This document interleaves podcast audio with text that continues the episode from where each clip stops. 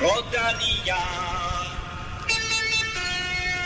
Rodania.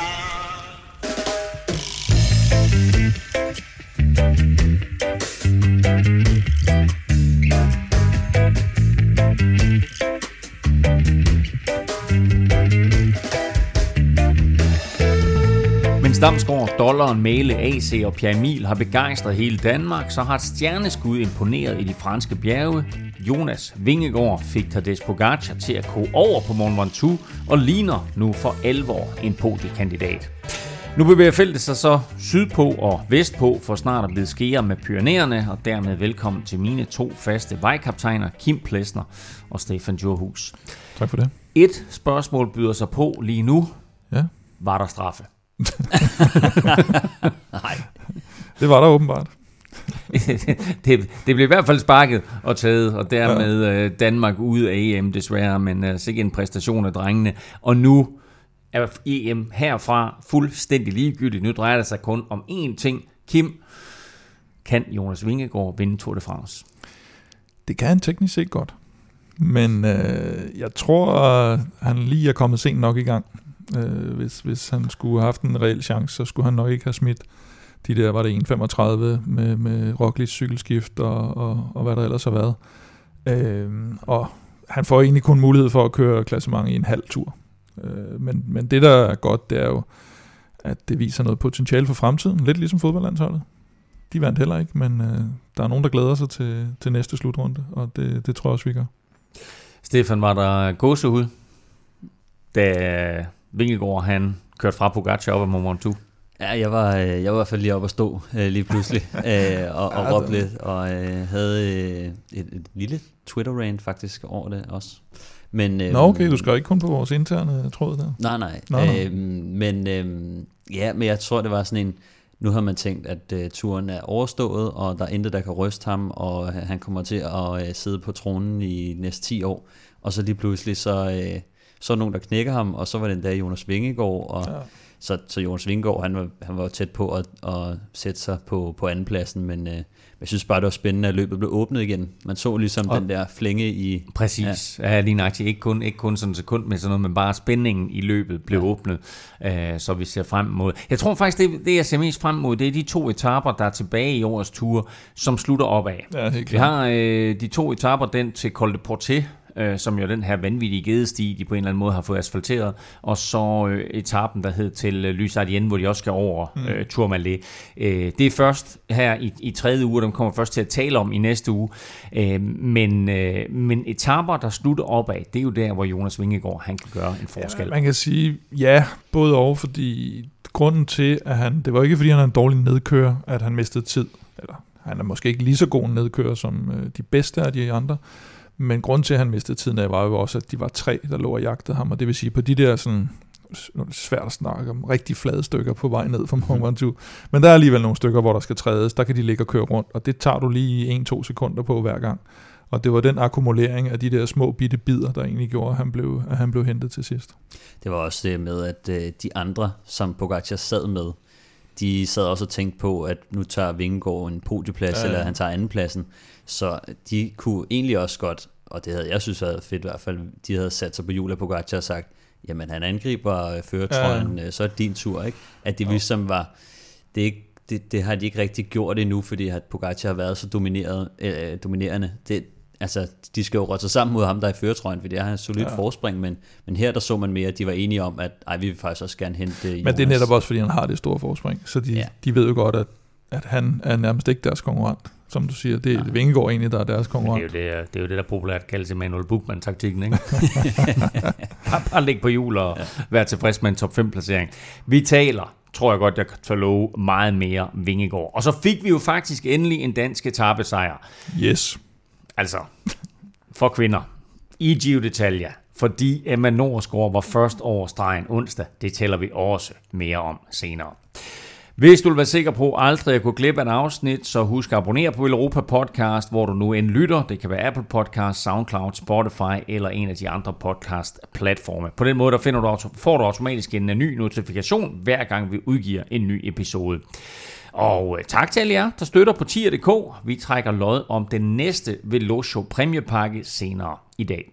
Mit navn er Claus Elming. Du lytter til Velropa Podcast, præsenteret i samarbejde med Hello Fresh og Otse fra Danske Spil.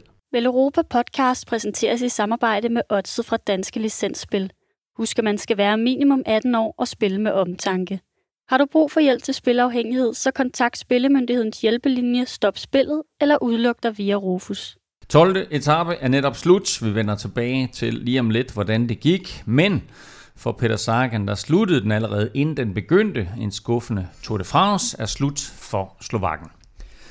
Ja, han, øh, han har ikke sådan... Øh, han har haft et svært år, synes jeg. Øh, han, øh, han startede jo med, med at få corona lige op til, øh, til åbningsweekenden og missede øh, nogle af løbene i, i foråret. Og, øh, og så kom han jo egentlig tilbage til, til, til, til nogle af løbene og, og kørte Giro d'Italia også, hvor han faktisk kørte rimelig, rimelig fint. Han fik en tabsejr, tog den grønne trøje, øh, og så er det bare svært at køre den der Giro Tour dobbelt, øh, selv for, for sprinterne også. Altså der er, der er er det, 27 dage imellem, øh, og øh, for det skal man lige bruge øh, halvanden uge på at, at, at komme ned igen, og så skal man til at træne op igen, og, og det er ikke... Øh, det er ikke altid øh, optimalt i forhold til at finde formen. Vi så for eksempel sådan en som Caleb Ewan, nu, nu fik vi ikke så meget at se til ham, men det der med, at han trækker, så, trækker sig tidligt ud af løbet for at, for at få mere tid til at forberede sig, det, det er egentlig det, man har brug for, hvis man skal komme øh, skarp ind i løbet. Og på den måde kan man sige, at Cavendish øh, modsat Sagan øh, har, har haft en, en, en rigtig god forberedelse, fordi han har fået lov at tage de der mindre løber og få selvtillid og er ikke blevet belastet øh, med, med den der helt, øh, de der 21 dage øh, i, i, i Italien. Så, øh, så jeg tager, det var en, en hård omgang for ham, og, og den grønne trøje har også øh, været, været helt væk for ham. Ja, så er det jo knæet, øh, han siger, han beskadede der første mm. gang i, i Caleb styrtet faktisk, ja. og, og, og så igen. Så, ja. ja, og det er også en af de ting, altså når man har, når man har knæsmerter, og man kan se, at sådan, der er faktisk ikke så meget at komme efter. Vi har set ham gå lidt efter point spurterne, hvor han har har kørt lidt væk og lige taget lidt, lidt point, fordi at Cavendish har faktisk været lidt mere ligeglad med dem. Øh, til tider i hvert fald. Så, øh, så, så, så er det måske også på tide at sige, nu, nu stopper vi her, og så, så kigger vi fremad. Det har været en, øh, en hård tur indtil videre. og Det er jo, det er jo ren Robinson, det her. Altså, de startede 184, nu er de 155 tilbage, så de falder altså som fluer. Seneste mand på Skafottet, det var altså Peter Sagan, der trak sig allerede inden 12. etape. Der blev øh, lagt fra land med lyn og torden. Øh, rutens beskaffenhed øh, og rutens retning var således, så, så der var sidevind, altså nærmest fra første fløjt, og feltet blev omgående splittet i fire grupper på grund af sidevinden. Øh, men øh, da først et udbrud med en 15-16 mand kom afsted, så faldt der lidt mere ro på. Ja, det, det, det var klart, at, øh, at, at sådan størstedelen af feltet, de synes ikke, for det første, det var fedt at skulle sidde i de der grupper og jagte allerede fra start, efter sådan en hård dag som i går. Så, så da der først øh, bare antydningen af ro på, så, så tænkte jeg, okay, nu, nu har vi altså lige brug for en pause. Men øh, Ala Philip, han, han havde ikke været nok af at, at, at være i udbud på, på, på dobbeltvang etappen så han ville ud og, og, og prøve lykken igen. Og og når først Quickstep ikke er der til at tage styringen i feltet, så var der jo ikke rigtig nogen tilbage, også fordi der var så relativt mange hold med. Der, ja, hvad var der? Alpecin Phoenix kunne vel godt, hvis de ville have, have ligget og prøve at holde det samlet for at se, om Jasper Philipsen kunne slå Cavendish, men de gider ikke at ligge og knokle en hel dag i sidevinden, for så at blive slået af, Cavendish i en spurt. Nej, så hellere sende Jonas Reichardt ud og, ja. og sidde over. Ikke? sidde ja. det er lidt, lidt, lidt smartere, men der, der er ikke flere til at, til at, til til at tage øh, stafetten, når, øh, når UAE de er ligeglade med den, med den flade etape, og, og øh, Quickstep, de, øh, de måske lige skal øh, ja, spare nogle kræfter, eller, øh, eller i hvert fald øh, har også, som, som vi talte om tidligere, har haft det lidt irriterende med at, at skulle tage alt ansvaret, øh, når der ikke er nogen, øh, der vil lege med. Og vi så jo også øh, Cavendish efter den ene etape være ude og kritisere Bike Exchange lidt, øh, da de lavede et, et sidevindsangreb, og, mm. og de har ligget og, og brugt alle deres kræfter på det, og så har de ikke nogen tilbage til spurten, og de ligger og går efter alle pointspurterne, så, så han har været sådan lidt, jamen hvis I vil spurte, så, så, så kan I hjælpe os, du ved, med mm. at køre, øh, køre udbryderne ind, og så kører vi, øh, kører vi sammen med, om, om at spurte, men, men det virker som om, at, at Bike Exchange, de har ligesom set, at de, de er ikke gode nok til, at, til at gøre det, så, så de holder Matthews ind i kampen om, om den grønne trøje, øh, ligesom øh, Colbrelli gør, og så tror jeg, de håber lidt på, at, at den ene af bjergetapperne bliver for hård for Cavendish. For, øh, ja, fordi så har de jo, altså det er jo ja, det, ja. kampen er jo også mellem de to lige nu, om hvem ligger nummer to i pointtrøjen, fordi ja. at hvis Cavendish han, han bliver ramt af et eller andet, øh, eller udgår fra tidsgrænsen en dag, så, øh, så er der altså en grøn trøje øh, op for grabs. Etappen blev vundet af Niels Pollitt, det kommer vi tilbage til øh, lige om lidt, men øh, jeg kunne godt tænke mig at spørge jer omkring det her med det kønne Quickstep og Mark Cavendish og det her med Eddie Merckx' rekord på 34 sejre, fordi vi talte om i sidste udgave af Europa Podcast, at hvis Cavendish vandt 10. etape, og det gjorde han, det kommer vi tilbage til lige om lidt, øh, så var der en chance for, at han kunne tangere Eddie Merckx' rekord mm. på 34 øh, i dag. Øh, men det er ligesom om, at det König, de tager sig en kollektiv pause. De ved, der kommer en flad etape igen i morgen, og siger, hey, nu lader vi et udbrud køre, og så tager vi lige en slapper og siger, lad os bare lige få ro på. Også fordi du nævner det der med, med, med tidsgrænsen. De har brugt mange kræfter, to mm. dage i træk, mm. på at få Mark Cavendish inden for tidsgrænsen. Jo, de sidder jo i de her fire grupper, der bliver splittet i, i, i sidevinden efter Øh, ikke engang 5 km. Der sidder de også lidt hist og pist. Øh, Cavendish sidder op foran, han er nødt til at holde sig til. Alle Philippe, han er jo all over the place, som han plejer at være. Mørkøv sidder nede i en, en, en bagvedliggende gruppe. Så det, de kunne se frem til, var også sådan en eller anden, altså noget af det samme, hvor de så lige pludselig skulle øh, øh, kæmpe helt vildt for at bare holde holdet samlet, og så for at holde Cavendish frem hele tiden, for at han igen skulle kunne være med til spurt. Så er det lidt, altså selvfølgelig, hvis ikke, hvis ikke Cavendish allerede havde vundet tre etappesejre, så har de nok gået hårdere ind på at holde det samlet i dag. Fordi hvornår får de så ellers chancen igen? Nu har han vundet tre. Jeg tror, han er så selvsikker i forhold til det felt, der er tilbage at sige, der kommer også nummer fire på et tidspunkt. Det behøver ikke at være i dag. Det kan være i morgen, det kan være Champs-Élysées. Der skal nok komme det. Vi gider simpelthen ikke at sidde og bruge en hel dag ude i sidevinden og smadre vores hold fuldstændig. Men du ved, hvordan timingen er nu, når hun skulle Stefan ja. Ja, med, og, og samme, samme point er også, at øh, de har den grønne trøje. Øh, så mm. øh, hvis de bare lader et udbrud sejle, så, øh, så skal de ikke tænke på, at, at, øh, at de skal kæmpe om den grønne trøje. Mm. Se nu, at øh, Cavendish han styrter i spurten eller et eller andet, og da de pludselig begynder at de lukker lidt hullet på, på, på den grønne trøje, så sådan er det jo typisk også øh, med, med den grønne trøje, at, at de kan læne sig lidt tilbage og sige, jamen vi har den grønne trøje, så hvis, hvis I vil prøve at tage den, så må I jo øh, også mm. hjælpe med at, at, at lave noget. Så, så et eller andet sted, så har de sådan, de kan gå efter etappen, eller bare læne sig tilbage og, og så være sikker på, at så er der en, en flad etap, der er overstået, og, og den grønne trøje et skridt øh, nærmere øh, Paris. Var øh, Alaphilippe i den gruppe der, var det et spørgsmål om, at han skulle have endnu en chance for at vinde en etape, eller var det alibi for at slappe af ned i feltet? Altså, det er jo, det er jo altid en øh, chance for at vinde etappen, når det er Alaphilippe. Men han virkede også, han virkede sgu også lidt stegt Øh, nogle af de gange, hvor de, hvor de ligger og stikker der er han i hvert fald ikke den, den første, der tager initiativ, og, og tager ikke så meget initiativ, som han plejer, hvis vi havde set ham køre det en dags løb. Så, øh, så det, det, var sådan, det var lidt en blanding, tror jeg. Ikke? Altså, han kan jo ikke lade være. Han siger jo også, som den måde, han kører cykelløb på, øh, der er mange, der er efter ham i går, også på, på Mont Ventoux-etappen, og han bruger sine kræfter forkert. Men han siger jo selv, altså jeg cykler simpelthen for at give folk en god oplevelse, og det skal være sjovt at køre på cykel, så han skal bare ud over stepperne hele tiden. Men mindre der er nogen, der holder ham tilbage, så kører han jo bare. Første hug i dag, øh, der var Magnus Kort med. Det så faktisk rigtig godt ud, indtil øh, det udbrud blev hentet. Søren Krav, det ikke så, så godt ud længere. Søren Krav var faktisk også øh, lige i fokus et, et, et, et kort øjeblik efter, ja. at han ellers var meget, meget tæt på ryge for tidsgrænsen i går. Æh, og så kommer der et udbrud sted, som sagt. Hvor det er sådan, at da det først kører, så accepterer feltet, hey, det er den her gruppe, der skal afsted. Masser af forskellige hold. Men en ting, jeg lægger mærke til, det er, vi har 11 danskere med i løbet. De er stadigvæk med alle sammen. Der er ikke en eneste med. Hvad fanden sker der? Nej, altså det overrasker mig. Det er næsten mere skuffende, den EM-semifinale.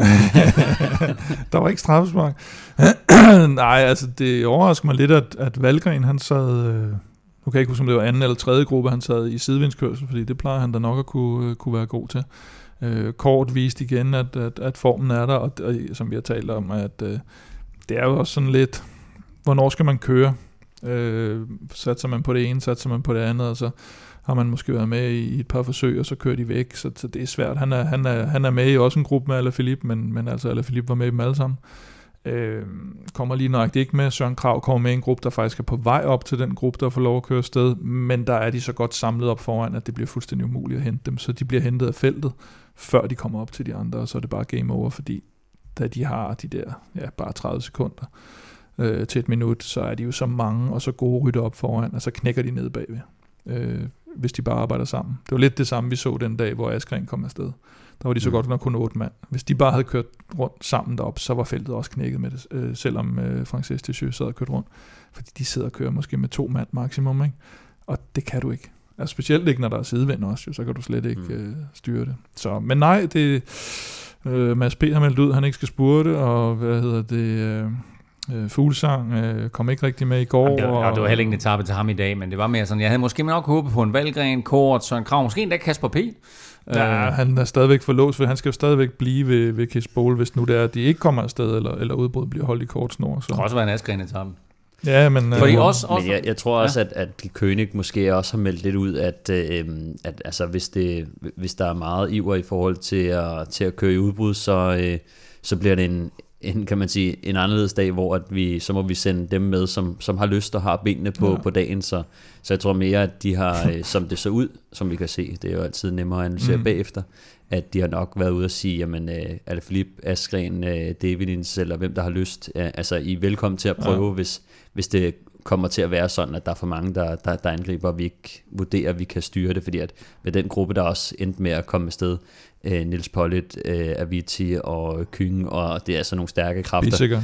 Det er ikke nogen, som, ja. øh, som, de kan, øh, som Tim de Klerk bare kan, kan holde i, i kort snor ja. i, i 120 km. Og man forestiller sig også, at når, det bliver, når der bliver spurgt om det der i bussen, at så sidder Ala Philipsen med, ja. med fingrene op der. Mig, mig, mig, mig, mig. Hvem vil gøre i dag? Det er Devinins, ja. han, uh, sad faktisk også i en af de der grupper, der blev ja, sat ja. i sidevinden i starten, og han plejer jo faktisk at sidde ved Ala Philippe, så, så der var sådan lidt kollektiv... Uh, øh, træthed, tror jeg også selv. Men selv så, lad, så lad os komme til selve etappen og afgørelsen, fordi de sidder den der gruppe derude, de er, en, ja, de er vel en 12-14 mand til at starte med, og så øh, bliver den gruppe der, den bliver, den bliver angrebet sådan lidt, der er et par stykker, der gerne væk, men den mest aktive for at komme væk, det er Niels Pollitt. Ja. Først så splitter han gruppen, får tre mand med sig, du nævnte dem lige, det er Køng, det er Nej, han, han, han splitter faktisk for allerede med 50 km til mål. Der, der kører han jo med Connor, Connor Swift. Ja, men den bliver så hentet. Det bliver sammen. Den bliver så hentet igen. Og så kører han, igen, kører han igen. Og, og der kommer han afsted med tre mand. Det er Køng, det er Viti, og det er... Harry Sweeney. Harry Sweeney, lige nøjagtigt. Ja. De fire kører, så falder Køng fra, det vil sige, der sidder en tremandsgruppe, og så med 12 km igen, der tager Niels sagen i egen hånd. Ja, altså han, øh, han viser jo øh, stor klasse på sådan en dag. Vi har jo set ham før lave nogle, nogle vanvittige ting faktisk, men jeg tror også, at den måde, de kommer afsted på, det, det også skyldes, at der sidder nogle, nogle sprinterstærke øh, rytter i gruppen.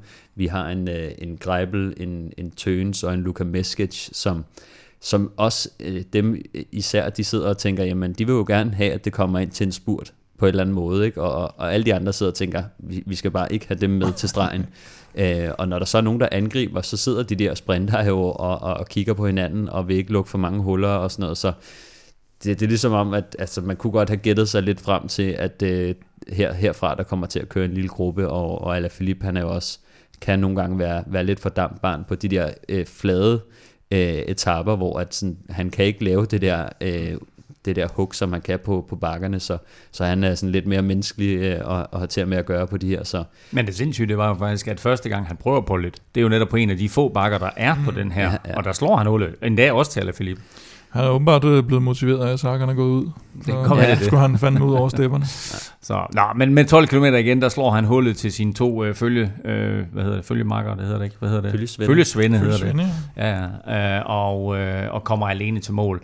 Øh, hans første sejr, Niels Pollitt, i Tour de France sammenhæng. Men I ved godt, hvordan timing den ender, ikke? Det ender på den måde, at Cavendish han tager nummer 35 på Champs-Élysées. Ja, det er sindssygt. Så, ja. Pollitt som sagt, første gangs vinder i Tour de France. Løbet føres stadigvæk samlet af Tadej Pogacar. Jonas Vingegaard ligger nummer 3 lige nu. Du får den samlede stilling senere i udsendelsen. Men nu skal vi quizze. Og efter at du jo var suveræn i sidste uge, Kim, med øh, Thomas de Rent. Tak for det. Svaret på Mont Ventoux der. Så står det 21-20 til dig, og det vil sige, at serveretten overgår til dig, Stefan, og du har chance for at udligne i dag. Og øh, vi går en spændende weekend i møde, blandt andet med en tur til Andorra. Øh, Rusland er Europas største land. Mm. Vatikanstaten er Europas mindste land. Mm. Andorra er sådan cirka 5-6 mindst. Men hvor mange indbyggere er der i Andorra? I kan få en lille hjælp, og det er, at øh, de har cirka 10 millioner turister om året. Så mange indbyggere, tror jeg. Ikke Så øh, det var dagens spørgsmål. Er det forstået? Ja, det ja. var en meget cykelvenligt spørgsmål. Det var det da. Det er da utrolig øh, cykelrelevant, når nu rytterne skal besøge Andorra. Ja, så er det godt lidt at sætte sig ind i kulturen og så videre, ja, ja. og interessere sig lidt for andre europæiske lande og lidt, ikke mindst indbyggertal. Geografi og demografis spørgsmål her, det er vi... Ja, ja. Godt. Så har jeg kun en ting til jer to, og dig, der sidder og lytter med. Må vi gerne google i dag? Ja. Lad nu være med at google.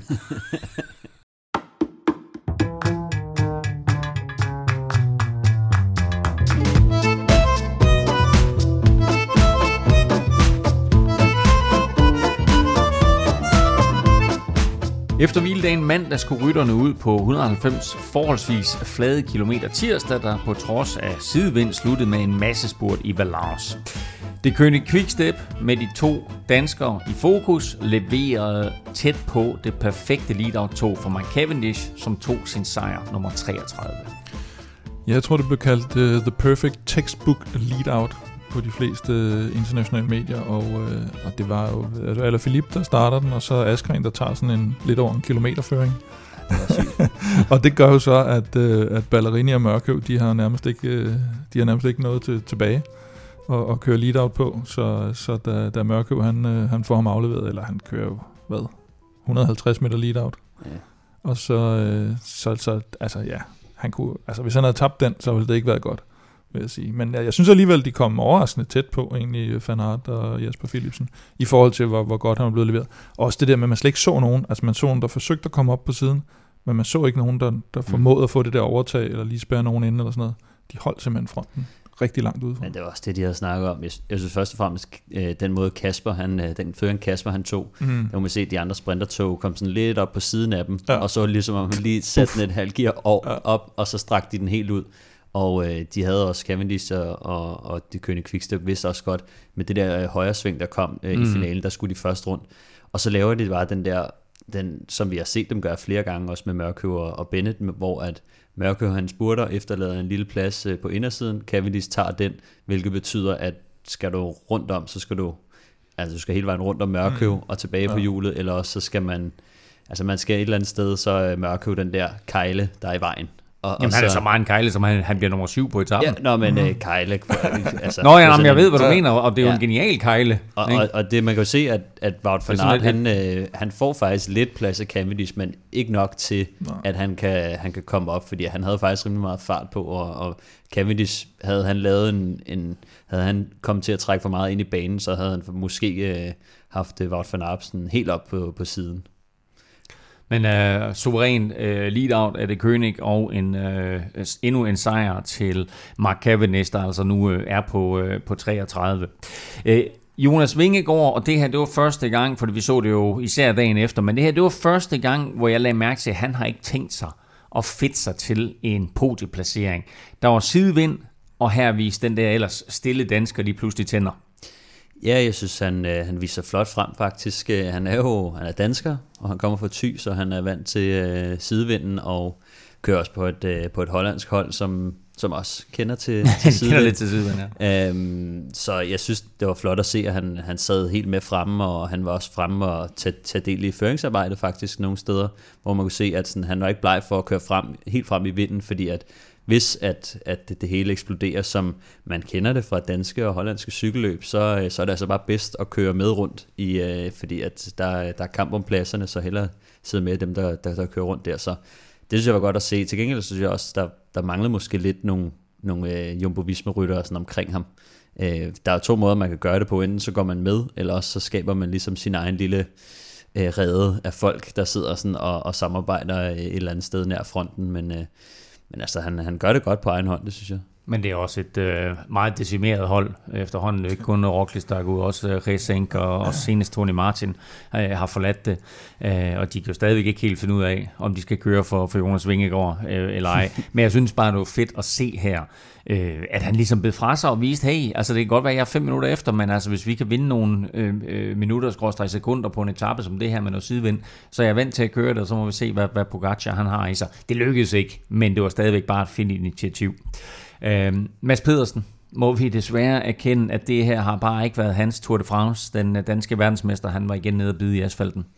Ja, det var Det var egentlig sådan en af de der øh, ah, lidt irriterende småfejl, der sker nede øh, bag feltet. Øh, den franske trackrytter Julian Simon, han, øh, han, han bremser pludselig op. Jeg, jeg kan, man kan ikke lige se, hvad der sker, men øh, man kan se, at han lige bremser op af en eller anden grund. Øh, og så, øh, så har han øh, Simon Yates og, og Mads Pedersen øh, i nakken, som ikke rigtig kan nå at, at gøre noget. Så, så det er bare sådan en lidt en dum fejl, men også lidt øh, synonym for øh, Mads Pedersens øh, Tour de France indtil videre. Altså han, han har ikke været heldig, og han kom hele, hele også... sæsonen nærmest. Ja, han kom også lidt skævt ind i, i, i sæsonen og Tour de France, og så nu skulle han lige i gang og sådan noget, og øh, når man så er nede og ligge et par gange og sådan noget, så det virker også lidt som om, jeg, jeg tror sådan, han er, de siger jo, Kim Andersen siger jo, at han er ved godt mod, men, men jeg, man kan godt se på ham, tror jeg, sådan at ah, den er der sgu ikke lige, altså det kan godt være benene, men også hovedet er ved at stå af i forhold til, at hvis benene ikke lige er der, så, øh, så er det svært at, at blive ved med at tro på det dag ud og dag ind, øh, selvom det kunne være, at der lige pludselig var en chance på, på Champs-Élysées, som, øh, som han var tæt på altså hvis, år. hvis sprinterne bliver ved med at falde i det tempo, som det har gjort indtil videre, så er der en chance for, at han kan gøre med. Og, og, og faktisk også altså om 10 dage være klar øh, igen mm. til, øh, til, til måske altså være blevet lidt friskere og så videre. Og øh, bjergetappen der, som vi skal tale om lige om lidt, øh, op ad Mont Ventoux, den trak også kræfter ud på ham, og han sagde i dag til, øh, til TV2 i interview, at øh, i går, der, der skulle han virkelig, virkelig bide tænderne sammen for overhovedet at blive i løbet. Så øh, det har været barsk øh, for ham, og det har været barsk for, for, for alle ryttere øh, indtil videre.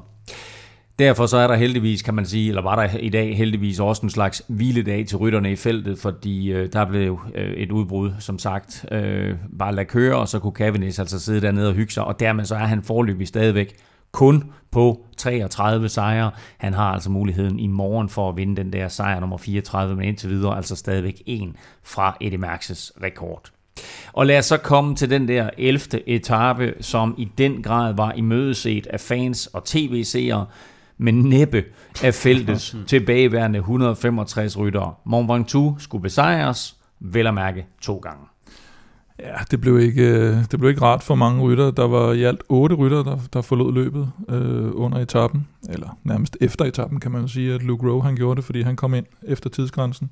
Så han Krav klarede den med 3-4 sekunder før tidsgrænsen. Jeg tror aldrig, før han har spurtet øh, for at holde sig inde i, i et løb på, på, på tidsgrænsen. Og, øh, og det har jo formentlig været, altså udover det selvfølgelig er pisse hårdt at køre op over Mont Ventoux to gange, så har det jo nok også været den her kombination af, det er ikke så længe siden man havde hviledag, og så det her værskifte fra regn og kulde, og så over til, til, til ret varmt. Det, det så ud til, at det tog jeg selv nogle af, af klassementsrytterne. Og i det hele taget, så har det her været en tur, der er blevet kørt ret anarkistisk. Vi har jo talt om, at UAE ikke rigtig kunne kontrollere det, og dermed så er etaperne jo blevet kørt vanvittigt hårdt og vanvittigt hurtigt. Øh, har vi nogensinde set noget lignende, Stefan? Øhm, puh, ja, det, det, det tror jeg som sådan nok, vi har, men øh, altså det er mere, øh, jeg tror, man kender det måske mere fra de der, når, når de små hold, eller eller de, de rytter, som ikke satser på klassementet, måske ikke har det stærke hold med, de har føretrøjen i nogle dage, så, øh, så kan det oftest være, at, at man får lidt længere snor ind til, at dem, der sådan reelt set kører efter klassementet, de siger, okay, her, her til og ikke længere. Ikke? Altså når, når udbruddet har fået 5-10 minutter, så kan det være, at de går ind og, og tager over, men, men øh, altså, det er jo i hvert fald helt anderledes for den måde, Ineos de, øh, de kørte det på, hvor de simpelthen satte sig frem i starten og bare satte et mm. hårdt tempo, sådan så at der skulle rigtig meget til, før man kunne slappe afsted. Det vil sige, at der kom 5-10 mand afsted, og så kunne de ligesom øh, genstarte etappen der og sige, okay, så, så tager vi en slapper. Og... Ja, den første uge har jo typisk været sådan noget med, at så kommer de der 3-4 franske wildcard hold afsted, ikke? og så lukker man den der, og ja. så sidder de derude og steger lidt. Det har der slet ikke været noget af. Altså, der har ikke været de der, øh, sådan nogle udbrud, hvor man bare tænker, okay, altså tv-udbrud. Mm. Det har der vel nærmest ikke været, tror jeg. Ja, der var lige, var der, der var var, lidt i enkelt starten, måske. første to etaper. Ja, så var det det med Brent van men det var jo lige ved at holde hjem. Ja, Så det, Ja. det var lige ved ikke ja, det var ved at blive til men udbrud. jeg tænker også, at det, det nok skyldes, at, at Ineos og, øh, og Jumbo Visma er, sådan, har mistet nogle rytter fra start af, er blevet slået lidt ud, ud af kurs, og så har de efterladt øh, UAE som, som dem, der skulle øh, klare alt arbejdet, og øh, ja, de har jo haft, altså udover at de har øh, McNulty og Mikkel Bjerg selvfølgelig, som gør et kanonstykke arbejde, så, så er de andre måske ikke sådan helt... Øh, Jamen, jeg tror, at mange ryttere har udtalt, at der ikke rigtig er en, en, øh, en kontrollerende kraft i feltet. Mm. Og mange af dem mm. bringer sådan det gamle Sky, skråstrej Ineos på banen og siger, at der er ikke nogen, der kontrollerer det, ligesom Sky eller Ineos gjorde. Mm. Og som vi også har talt om her i podcasten, så formår UAE det ikke. Jeg tror, du sagde, Stefan, det var syv individualister, der var hævet til holdet for ligesom mm. at køre for Pogacar. Ikke? Og det er jo ikke syv mand, som vi så med Sky eller Ineos mm. tidligere, som er sat ind for at køre løbet for én kaptajn. Øh, Så derfor så bliver det sådan lidt anarkistisk på en eller anden Jo, måde. de er jo sådan set sat ind for at gøre det, men det, Jo, jo, ligger, jo, det ligger bare ikke naturligt til dem. Nå, men så har du en Markirsi, ikke? Altså, du skal ikke... Jo, altså, jo, nej, nej. Øh, han kan køre, jo- eller håbede måske nok på at køre sin egen chance, har også været involveret i nogle styrt. Øh, så det er bare sådan en, en anderledes Tour de France lige nu, og derfor så øh, bliver det også rigtig interessant at se, hvad der, hvad der kommer til at ske i den øh, sidste halvanden uge. Øh, du nævnte dem lige, Kim, at, øh, at otte rytter udgik på, øh, på den der øh, bjergetappe der. Øh, Prøv at det er nogle markante navne, ikke? Altså øh, Thies Benoit, Tos van der Sande, øh, hvad hedder han? Øh, Tony Martin. øh, ja, det var Victor Campenarts, og så vil jeg nemlig komme til ja. Tony Martin. Fordi det her med Tony Martin, altså det er jo ikke mange ryttere, som Jumbo Visma, de ligesom har afsat til at køre for, for Vingegaard. Hvad kommer det til at betyde for ham, at Tony Martin nu er ude? Ja, men det er, jo, det er jo netop på de her mere flade stykker, at der, der er der kun øh, Mike Tønnesen og Wout van Aert tilbage, og øh, specielt van Aert har, jo set, har, har vi jo set har lidt flere dagsordner. Han skal både køre massespurt og, og bjergetapper. øh, så det betyder helt klart noget, og, og det betyder jo så, at de også nogle gange måske, altså hvis de virkelig gør alvor ud og passe på ham, så kommer de til at bruge en Krausweig eller en Sepp Kuss op på noget fladt lige pludselig, og så kan de ikke være så stærke i bjergene. Så, så uanset hvad, så det at du mister to øh, altså vejkaptajner, øh, som, som Tony Martin og, og Racing helt klart er, det, det, det har kæmpe betydning. Løbet øh, bliver skudt i gang. Øh, der, er, der, hvad skal vi sige, der er 70-75 km til øh, de rammer Mont Ventoux, men alligevel så er der fuld tryk på kedlerne fra første fløjt. Og naturligvis, så når man siger kedler, så skal man også sige damp, og så skal man også sige barn, og så skal man også sige Julian Alaphilippe, fordi han var der all over the place til at starte med. Ja, han var rimelig meget øh, on fire lige i starten. Øh, han, han prøvede rigtig, rigtig meget at komme afsted. Det kunne man se, at øh, det, øh, det ville han godt, sådan en legendarisk øh, bjergetab der.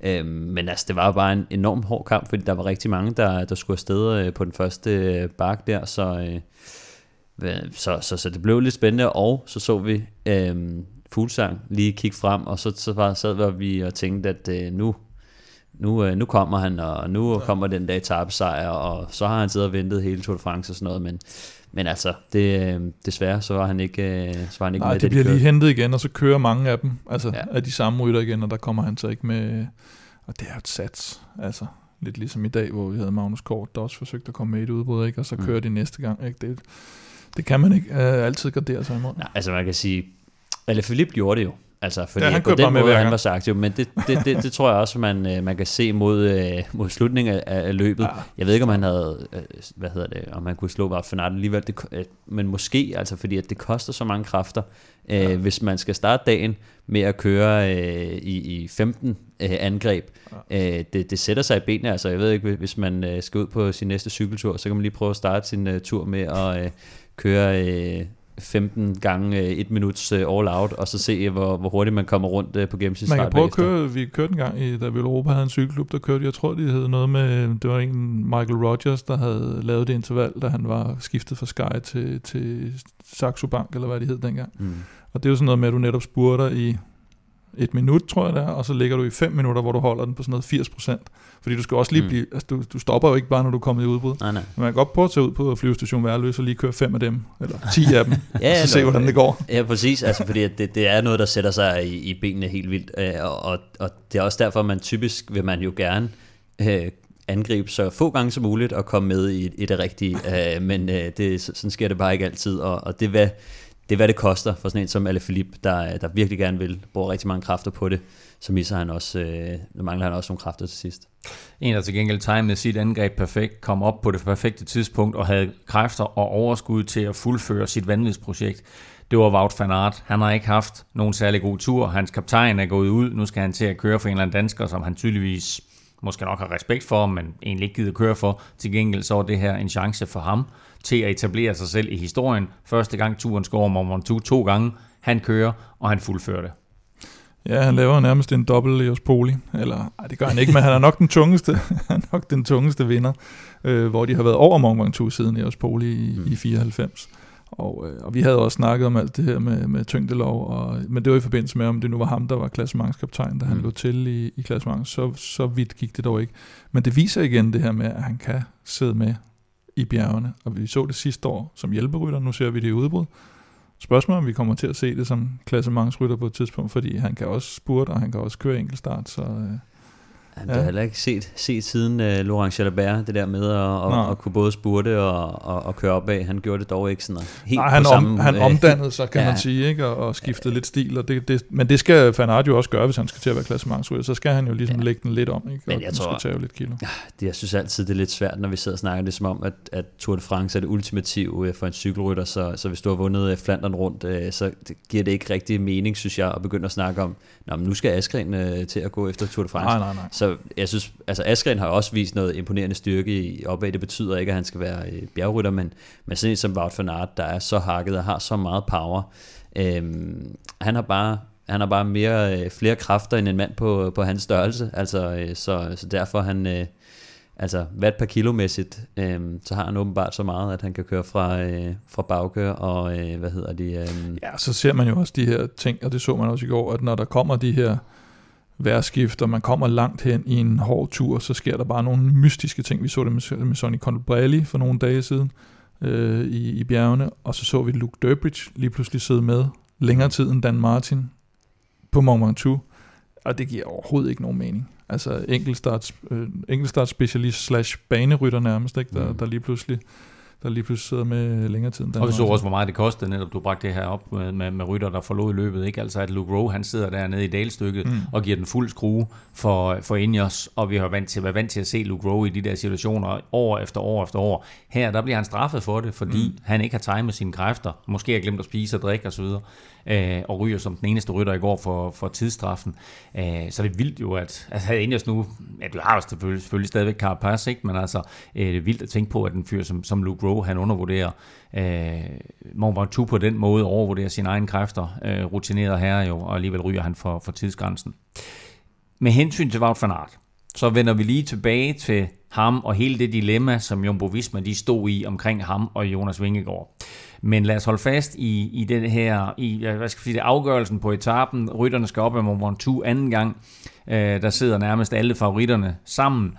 Så bliver der sat pres på, apropos Luke Rowe og Ineos, så dem, der ligesom øh, trykker igennem. Og det første store offer er, set med danske øjne, heldigvis Ben O'Connor. Han lå, han lå samlet nummer to inden etappen.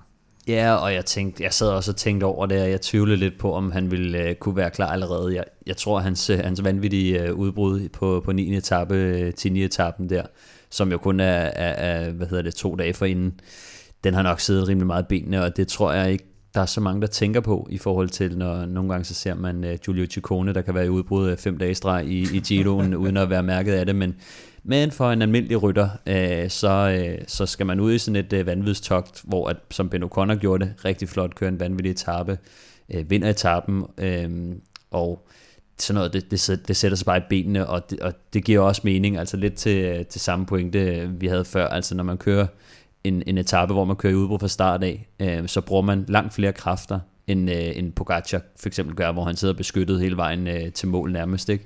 Øh, det, er kun, øh, det er kun de sidste par kilometer, han skal sådan for alvor ud og bruge flere kræfter end, øh, end, end nogle andre. Så, så det, det, det tror jeg derfor, han lige, det går nok lige et par dage mere, før, at, øh, før det har jævnet sig lidt mere ud. Da han falder af, så kan Jonas Vingegaard jo godt skæmme det på det der, fordi med ham ude af top 5, så kravler Jonas Vingegaard selvfølgelig en tak op, og så ligger han der på tredjepladsen. Og øh, de ligger sådan mere eller mindre bortset fra Ben O'Connor, og så David Gody, som vist havde fået hedeslag. Mm. Så ligger top 10-gruppen der samlet. Og så sker der jo det vanvittigt, Kim, at Jonas Vingegaard har ikke tænkt sig bare at sidde der. Han angriber.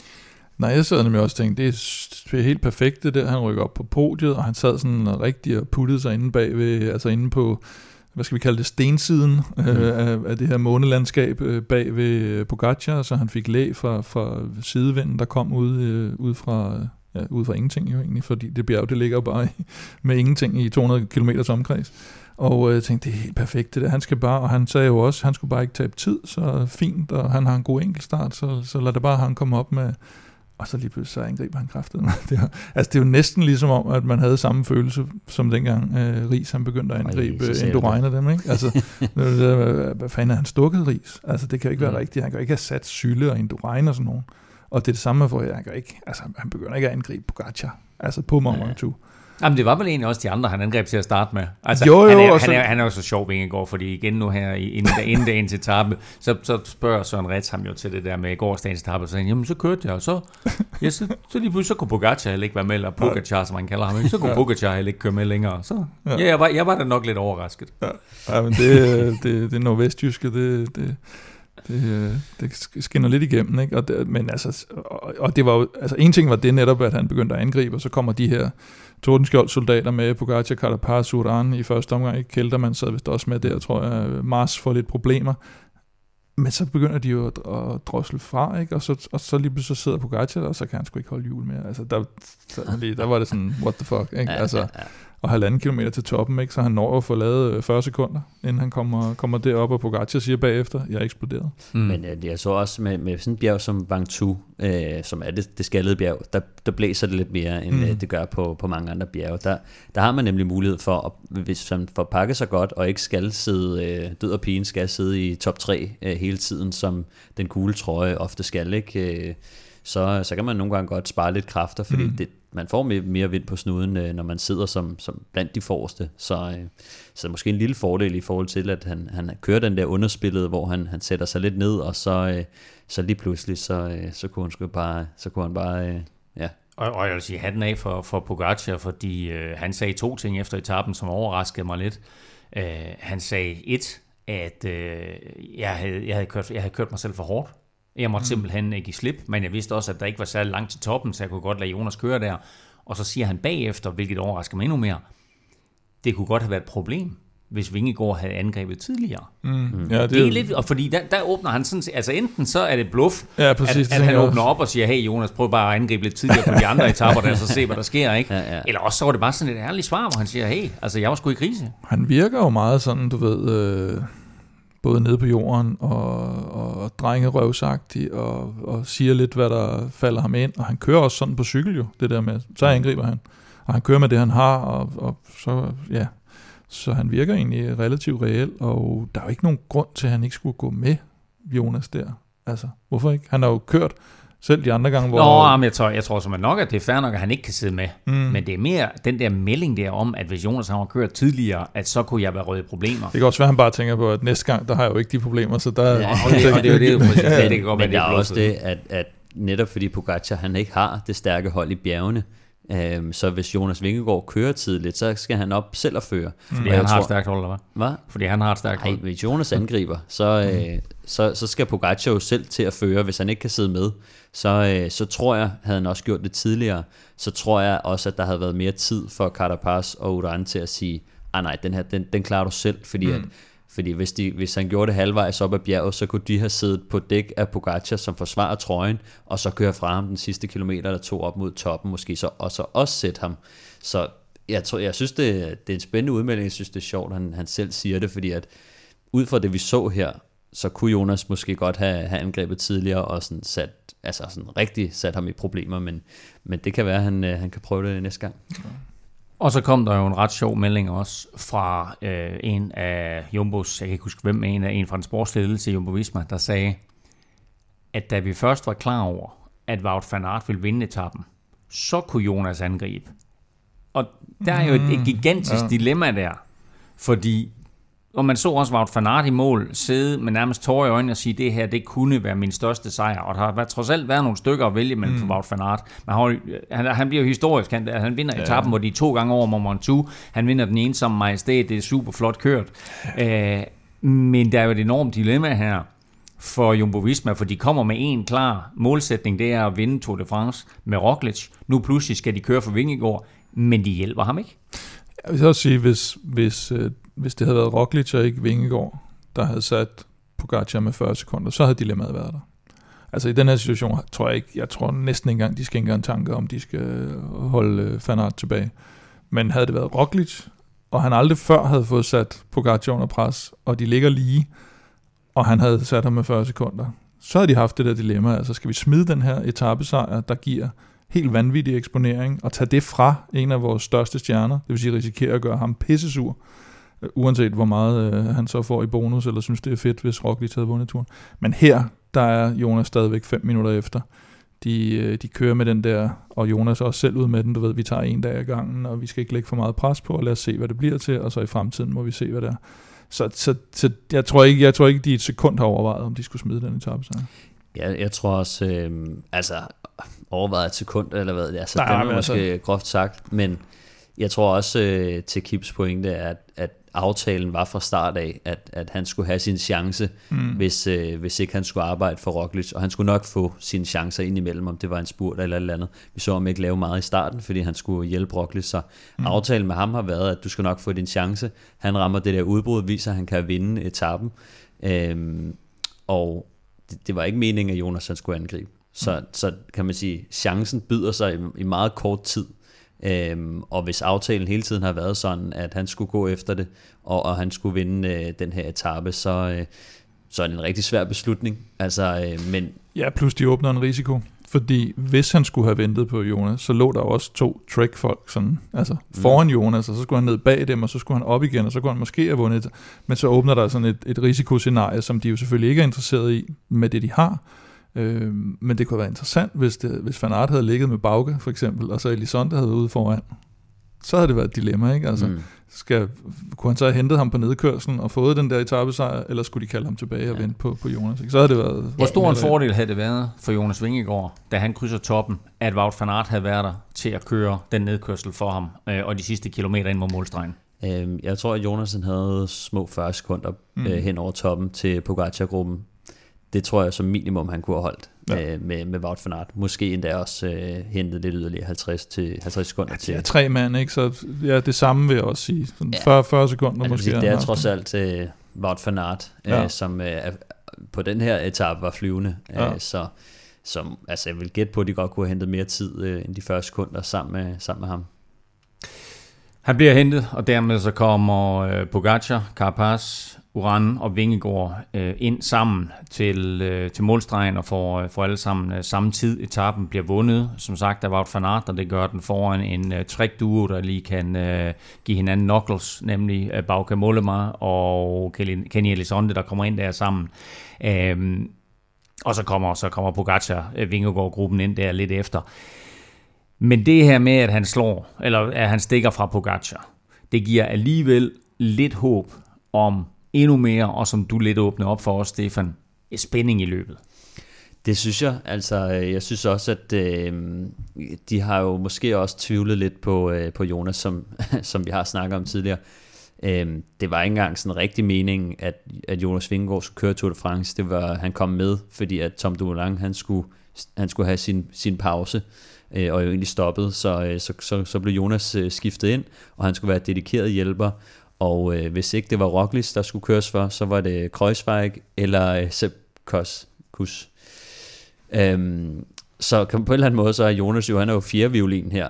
Øh, og i fraværet øh, på de andre, så, øh, så kommer han lige pludselig øh, flyvende ind, og, øh, og øh, jeg vil ikke sige overpræsterer, men virkelig viser, at øh, han kan det der. Så nu, nu synes jeg, og nu hvor Wout van Aert også har fået, hvad han ligesom var blevet lovet, tror jeg, altså at han kunne få lov at gå efter en etappesejr, så, øh, så synes jeg, at det, det, det er på tide nu, at, at som, som minimum nu, altså hvor han er der vist, at han kan sætte Pogacar, at, at nu, nu har han øh, holdets fulde opbakning. Og selvom Jonas har sagt, at de bakker ham op, og de har sagt, at, at de bakker ham op osv., så, videre, så synes jeg bare ikke, at det har været øh, så synligt. Altså, øh, jeg synes, han har været alene flere gange, og, og, og øh, de tænker det ikke ind.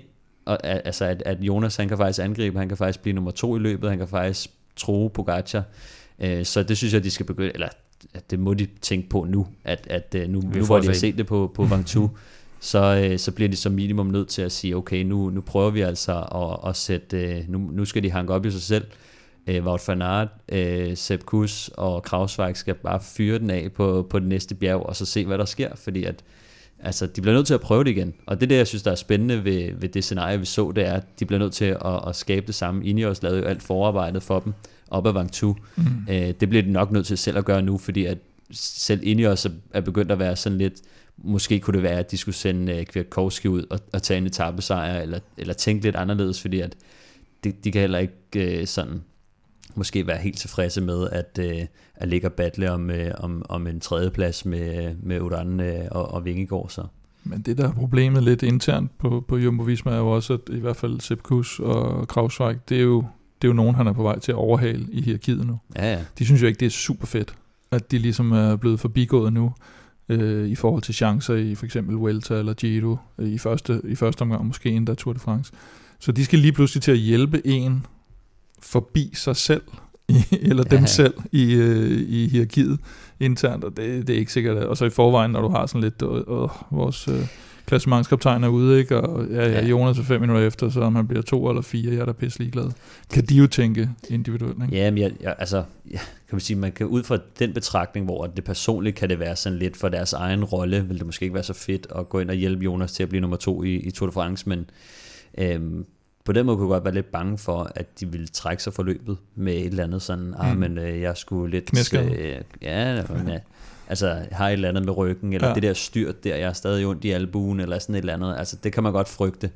Øhm, men når det så er sagt, så synes jeg også, at de har mistet deres, øh, udover Wout van Aert, så har de mistet deres øh, vigtighed i løbet. Altså, Ja. du har ikke set uh, Sepp Kuss eller Krausweig gøre nogen som helst forskel, du har ikke set dem uh, lave noget som helst, så hvis de nu har, nu har de Jonas, altså jeg synes det er pinligt, hvis de ikke i det mindste så prøver som hold, og det kan godt være, at de personligt ikke uh, er for det, men så må sportsdirektøren gå ud og, og, uh, og tro med, med bål og brand, hvis ikke de gør det, fordi at nu skal de bare give alt, ellers så, uh, så, så synes jeg, det er pinligt, at de kan smide uh, det kort, de har på Det hånden. virker i hvert fald som, det er meget pligt, når de gør det.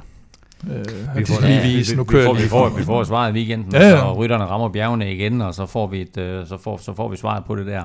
Der er et enkelt lille sidste hængeparti, og det er, at i 2016, i den her berømte, nu løber Froome op ad Ventoux-etappen, øh, hvor Bauke Mollema øh, jo øh, slår Froome, tager halvandet minut på ham, øh, juryen øh, annullerer efterfølgende øh, forskellen på dem.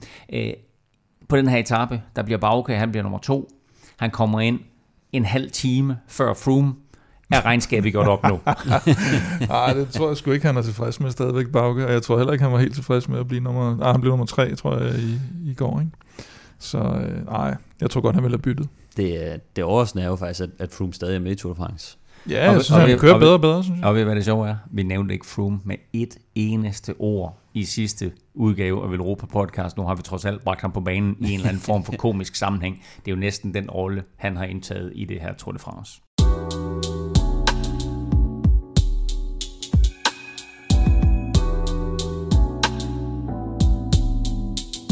Vi kan nu igen sige Hello Tour sammen med Hello Fresh. Vi er glade for, at Hello Fresh er med os som partner under hele turen, og det er det med et særdeles godt tilbud til dig.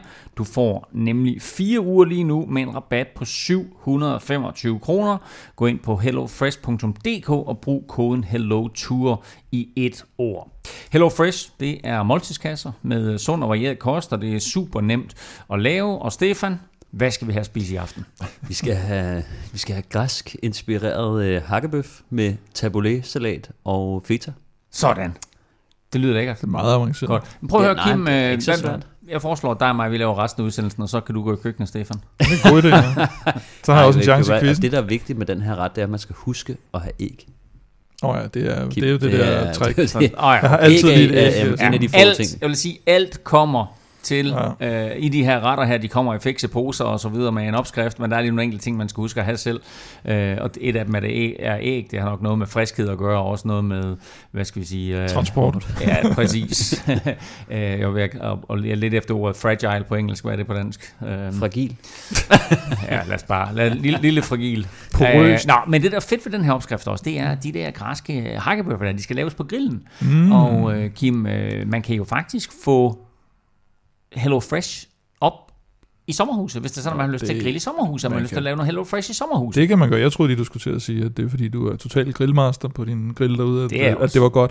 Men øh, jamen, der er alle mulige grillopskrifter her øh, til sommer, og, øh, ja, og netop man kan flytte adresse, man kan, som jeg har gjort nu, fordi jeg skal på ferie, men jeg skal ikke et sted hen, hvor jeg kan få, øh, jeg skal faktisk på cykelferie, tror jeg. Wow, Det wow, jeg lige nu. wow, wow, wow. Det kommer vi tilbage til. Men øh, så kan man lige udskyde nogle uger, hvis man har bestilt i forvejen, så lige at sige, den der, den hopper jeg altså lige over, og så, så rykker den lige til, man er tilbage på ferie igen. Jeg har fået flyttet til sommerhuset næste uge. Ja. Så øh, ja, det bliver leveret øh, over i øh, Slagelseområdet øh, lige pludselig. Så Jeg, prøver, jeg, Ja, jeg, har flyttet med til, jeg har flyttet med til Lykken. Så Ja, ja. Altså, vi får Ja. Hello Fresh i Lykken i, i næste uge, så det bliver rigtig, rigtig fint. Det bliver noget af en tur, han skal på, ham der leverer Ja, det, det, det, det, det er lidt Shit, det er Nå, Kortere, Men hey, prøv Hello Fresh nu. Det er virkelig, virkelig lækkert. Brug koden Hello Tour uden mellemrum, altså Hello på engelsk, og så Tour ligesom i Tour de France. Hello Tour i et ord. Så får du altså hele 725 kroner i rabat på din første måned. Og øh, du kan faktisk godt finde det her tilbud andre steder, men bruger du koden Hello Tour, så støtter du altså Velropa Podcast. Og så må du meget gerne dele koden med venner og bekendte. Bekendte? bekendte. venner og bekendte. Gå ind på hellofresh.dk og brug koden Hello Tour. Inden vi øh, kigger øh, nærmere på de kommende etaper, så skal vi lige omkring de største nyheder fra cyklingens verden, og øh, vi lægger ud med en af turens mere neutrale superstjerner. Peter Sagan forlod jo altså løbet i dag, og det var nok også sidste gang, vi så ham i turen i en Bora-trøje, men han har, eller for han har, angiveligt nu fundet en ny arbejdsgiver. Angiveligt måske, ja.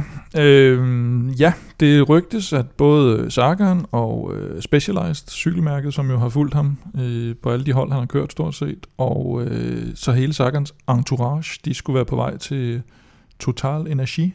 Er det det, de hedder nu? Jeg ved ikke, om det hedder Total Energies eller Total Energies. Øh, Jeg, jeg, Team, team hedder de Jeg, for, altså, til jeg, fornavn. kan ikke forestille mig, at Energies... At det, det, Energies, Total ja, Energies. Hedder det ikke Total Energies? Hedder det ikke Jo, det? det tror jeg også, det Ja, anyway. Nå, men det er der, han skal Øh, til. Og øh, Juraj Brormand, øh, Daniel Os, øh, Marcie Botner, Erik Baska, og sikkert også en del øh, mekanikere og Søren Jørs, de, øh, de tager nok med. Så det bliver nærmest sådan en Bora Light. Ja, altså, det bliver i hvert fald en, en lille enklave. Altså, han er altså, angiveligt er han jo stadig ikke specielt billig, Nå. øh, Sagan. Øh, er, er han pengene værd?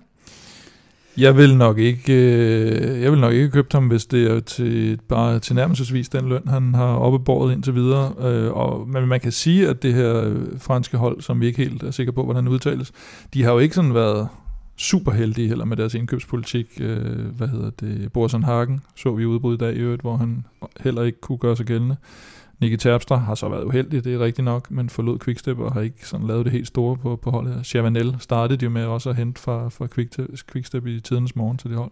Pierre Latour kan man måske også lidt tage med. Nu kørte han godt i starten af Tour de France, men har heller ikke sådan shined fuldstændig vanvittigt. Så, så øh, det kunne sagtens være en i rækken, der, øh, der, skal, der skal på pension og, og ikke køre så godt på, på det hold. Jeg Og så- tænker, at øh, når man ser på, hvor- meget han får i løn, nu ved jeg ikke, hvad, hvad, hvad de snakker om på, på, med, på hans nye kontrakt, men øh, han er sådan delt, øh, han er sådan en af de, den anden eller tredje Ja. ja. øh, højst betalte. Øh, Chris Froome er, er den højst betalte på, på 5,5 millioner euro, og øh, Sagan ligger på, på 5 samme beløb, som man kan få Pogacar for. Pogacar, for eksempel. Øhm, man kunne også godt få øh, sådan noget som Ale Philip øh, for det halve, eller øh, Wout van Aert for det halve, så det kunne godt være, at øh, Ja, så også det her med, at de her rytter, jeg nævner, kommer med, men altså jo, Daniel også måske, men han skal ligge som oppasser for Sagan, så de får ikke rigtig noget ud af de rytter heller, udover at de optager lønbudgettet. ah, ja, og så, ja, så tror jeg, det er, meget, det er meget godt for Sagan, de ligesom pakker det ind i sådan en pakkedeal, ikke? Så det er sådan, det her kan I få for 6 millioner.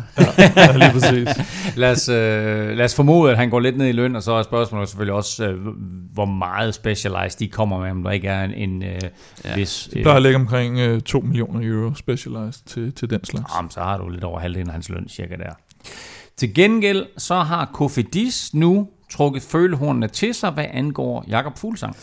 Ja, altså, øh, de havde jo begge to faktisk bekræftet, at, at interessen var der. Øh, først og fremmest, at, øh, at hvad hedder det... Øh, Jakob øh, var ude at sige, at han var jo lidt usikker på, hvad der skete øh, med Astana, og han overvejede at prøve noget nyt, og øh, hans agent havde sagt, at øh, de var i kontakt med dem, og Cedric Vasseur, den tidligere øh, franske rytter og, og chef på, på Cofidis nu, Øh, han var også ude at sige, at øh, de synes, det var interessant, og de var i snak. Øh, de ville gerne lige se, hvordan det gik, i, gik ham i Tour de France. Øh, men øh, efterfølgende, så øh, har, har de trukket følehornene til sig, jeg ved, at øh, de siger, at øh, Jakob Fuglsangs niveau ikke længere er interessant for dem. Og øh, så siger de også, at havde han været i top 5, havde det været noget andet.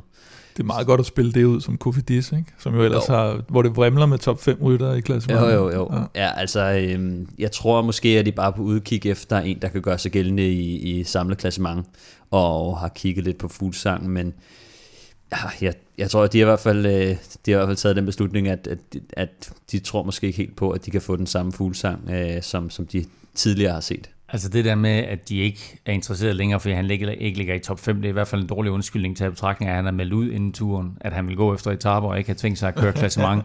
og han er aldrig blevet bedre end nummer 7 i Tour de France, så, så det var måske lidt overambitiøst af Kofidis, hvis det virkelig var det.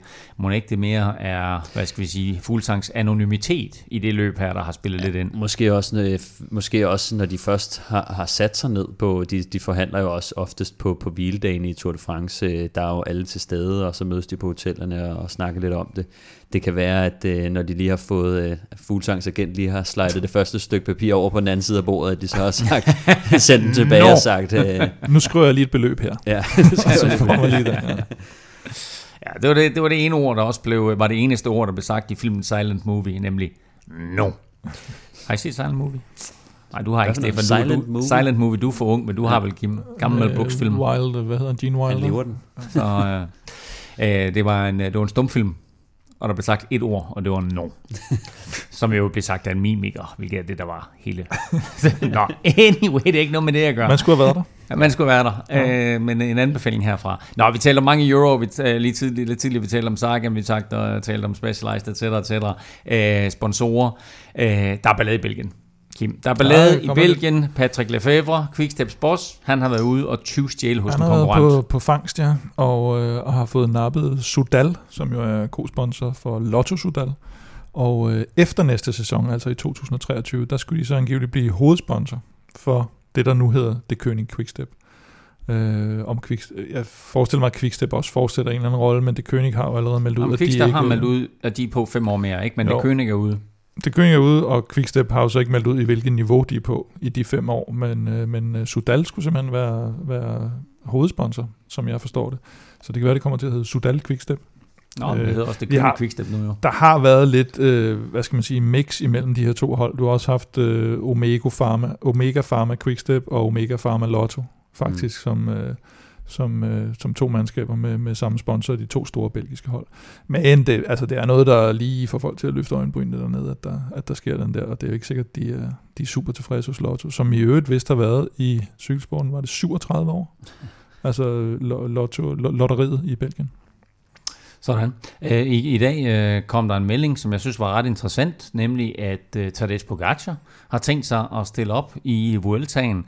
Øh, og så min første tanke, det var, at det var da mærkeligt, men så giver det faktisk god mening efterfølgende, fordi turen jo bliver kørt en uge tidligere end normalt i år. Der er et OL, som mm. han har meldt fra til. Det vil sige, at han har faktisk en uge ekstra i forhold til alle andre år til at restituere i forhold til Vueltaen. Så hvis han på noget tidspunkt skal give sig selv en chance for at køre en dobbelt og vinde øh, to øh, Grand Tours i samme sæson, så skal det være i år. Ja, eller bare tage en, ikke? Efter Vingegaard, han nok... Øh, På revanche ja, i han er, klar, han er allerede klar til, øh, til, til, til plan B, ikke? At, øh, nå, men øh, ja, det synes jeg også er, er meget interessant, altså, og hvorfor ikke? Vi ser, vi ser typisk, at, øh, at altså, at, at Vueltaen er oftest den der opsamlingsting, eller, ja. eller altså, det er sådan en, hvor at Pogacar kan godt øh, køre den, og, og, og går den ikke, så, så, så fair nok, øh, hvis han alligevel øh, har vundet Tour de France. Og men... typisk, hvis du ser netop en, der har vundet Tour de France, så har de oftest lidt svært ved at få stoppet øh, gadeløbene og festerne efter Tour de France i tide til at komme i rigtig form til Vueltaen, den måske efter etappesejr. Men hvis man derimod bliver slået i turen, så kan det være en, en god revanchemulighed, som Roglic ja. Øh, sidste år for eksempel. Og, og det, jeg synes, der er spændende ved det også, det, det er, at øh, det kunne være sjovt at se Remco Evenepoel og øh, Pogacar ja, køre op mod hinanden. Altså to af de største øh, unge fænomener der, ikke? No. Det, det kunne også være en, en sjov duel. Så øh, har vi lidt ballade omkring DSM igen. Vi hørte jo tidligere, at øh, Mark Hirschi blev sur på dem og forlod dem. Der var også noget røg omkring Søren Krav, og nu er der igen røg omkring et af deres øh, største talenter, Stefan. Ja, det drejer sig om uh, Ilan van Wilder, som er uh, 21-årig uh, stortalent, som uh, tidligere er blevet nummer 3 i uh, Ungdomstour de France, Tour de l'Avenir i 2019 der hvor at øh, den norske talent Tobias Foss, han, øh, han faktisk vandt og, og har gjort det rigtig godt. Han er, er rigtig god til enkeltstart og også øh, kørt nogle topresultater, blandt andet en, en femteplads i, i Dauphinis øh, enkeltstart. Altså nu her, eller hvad? Ja, jo. Så, okay. øh, så, det så foran Vingegaard, der blev syver, ikke? Jo, ja. og, øh, og Askren, der også blev ja. træer. Øh, hvad hedder det? Øhm, altså, det, det som, øh, som uenigheden går ud på, og det er Wielerfits, øh, som er det, det, det hollandske medie, der har, der har opsnappet den historie, det er, at, at, at han skulle have blevet lidt sur over, eller et eller andet skulle have været omkring, at han ikke har fået lov til at køre på det samme udstyr som nogle af de andre ryttere. Så der har været sådan en, øh, lidt fnider omkring, at, at nogen øh, måske blev forfordelt, eller, eller et eller andet, og øh, det skulle have bragt dem til, til, øh, til bordet og, og, og været, været tænkt på, om, om kontrakten skulle, skulle sluttes, men den fik kun lov at leve et par dage, indtil at øh, uh, DSM faktisk var ude og, og mande den til jorden og sige, at uh, han kommer som minimum til at køre sin, uh, sin kontrakt ud, og det er det, det næste halvandet år.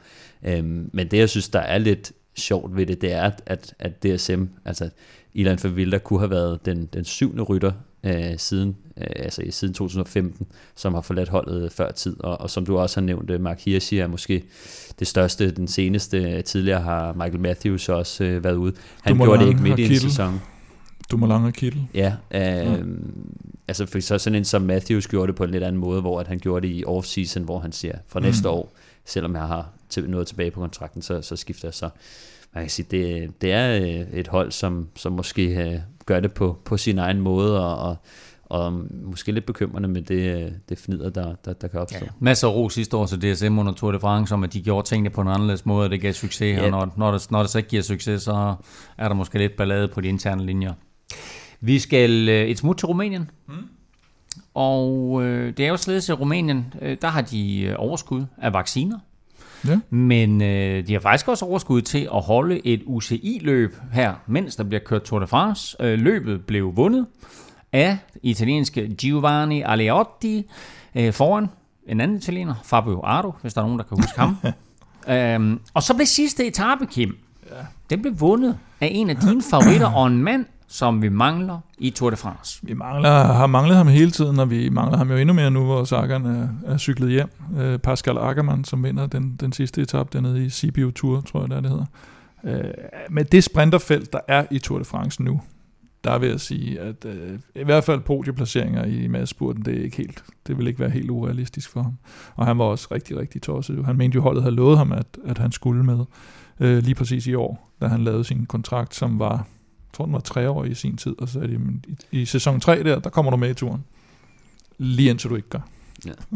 og i stedet for, så havde de så Sagan med, og han ja. valgte så at udgå. Så med et hav af sprinter, der efterhånden er udgået, der kunne vi godt bruge en lille bitte smule konkurrence, ja. lidt, lidt mere konkurrence til, uh, til Mark Danny, Cavendish. Så Pascal man kunne i hvert fald have været uh, kærkommen i den her. Danny van Poppel har ikke gjort det så godt, synes jeg. Jeg har hans bror, Boy. Ikke? Altså igen, I lytter ikke til mig. Jeg spørger i vores optagsudsendelse, hvad med Boy? I siger, no chance in hell, de kører for Danny. Hvem er blevet bedst hver gang? Det er Boy. ikke? Danny Boy. Danny Boy. Nå, Danny Boy har ikke noget med det her at gøre. Kort og langt det er. Pascal Ackermann burde have været med i Tour de France. Det er han ikke. Hvis du til gengæld vil have noget tøj, der får dig til at se hurtigere ud på cyklen. Det er lige meget, om du er det. Bare noget tøj, der får dig til at se hurtigere ud. Så har du faktisk chancen for at blive godt klædt på igen, fordi vores store sommerkonkurrence på tier.dk er i fuld gang blandt vores 800 støtter på tier.dk. Tusind tak til alle jer, der er kommet til, og tusind tak til alle jer, der støtter. Og Kim, den her sommerkonkurrence, den øh, løber jo hele Tour de France, altså også et øh, par uger efterfølgende. Og øh, man kan jo deltage, hvis det er sådan, at man støtter på tier.dk. Beløbet er valgfrit, og man donerer først, når vi udgiver en ny podcast, og så deltager man altså automatisk i lodtrækningen om en Velropa Cup, og så i de her uger om fede præmier fra Velocio. Hvad har vi til udtrækning i dag? Præmien, der bliver vi med at give. Øh, I dag er det det, der hedder Signature Bib Short, Signature Jersey og Signature Sock. Sådan, det er et fuldt sæt. Du finder link til tier.dk, både på europa.dk og tier.dk, og må jeg så anbefale, at du melder dig til nu, fordi så er du altså med i lodtrækningen i næste uge og de kommende uger, når vi altså trækker lod om yderligere præmier fra Velocio. Stefan, vi skal have fundet dagens vinder af en Velropa Cup og det her flotte øh, signature set fra Velocio. Yes, og vinderen det er den heldige Jakob Stålby. Det er jo Stålby. Det er Stålby. Forfatteren. Ja. Hvem den, det? den kendte forfatter. Han skrev, øh, han skrev bogen med, øh, med Matti, ikke? Ja, og Matti havde vist lavet forår eller sådan noget til en, øh, en, øh, en cykel børnebogen. Nå, ja, ja. han kom ned på caféen også. Ja, ja, ja. ja. Nå, nå, den er rigged, den her. Den er rigged, den her konkurrence. Øh, Ej, jeg vil sige, aftalt spil, det der. Der er jo, der er jo en gang imellem, at det, det er en, en, en bekendt. Uh, nå, det prøver, øh, Jakob har faktisk støttet i rigtig, rigtig lang tid, så mm. øh, jeg ved ikke, jeg cykler, Jakob. Ja, ja. Ja, Godt. Jamen, så passer det perfekt. En, øh, han har også en søndagscykel. Sådan der. Jamen prøv at høre, Jacob, det er jo sådan, så øh, du kontakter os, og så kontakter øh, vi vil Osho, eller hvad det er, Kim, og så øh, får man det, til, det sæt tilsæt øh, i den rigtige størrelse. Så de det bare, ja.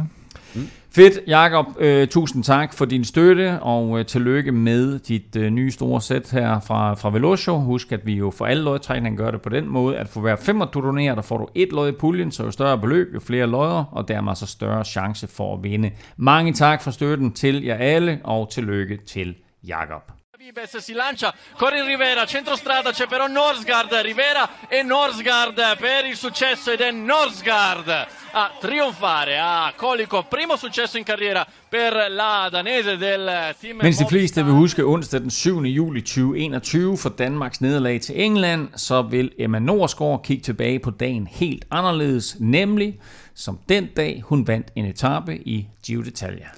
Ja, der, hun har jo... Øhm Altså kan man sige, løbet startede jo lidt hårdt med, med, med en øh, holdtidskørsel og noget, og noget bjergrigt terræn, men, øh, men nu kom de, de flade etaper endeligt, og øh, efter at øh, Emma var blevet to øh, dagen for inden for og akkurat øh, missede det, så, øh, så slog hun altså til, og holdet leverede hende godt, så, så det var en, øh, en, en rigtig flot sejr til Emma.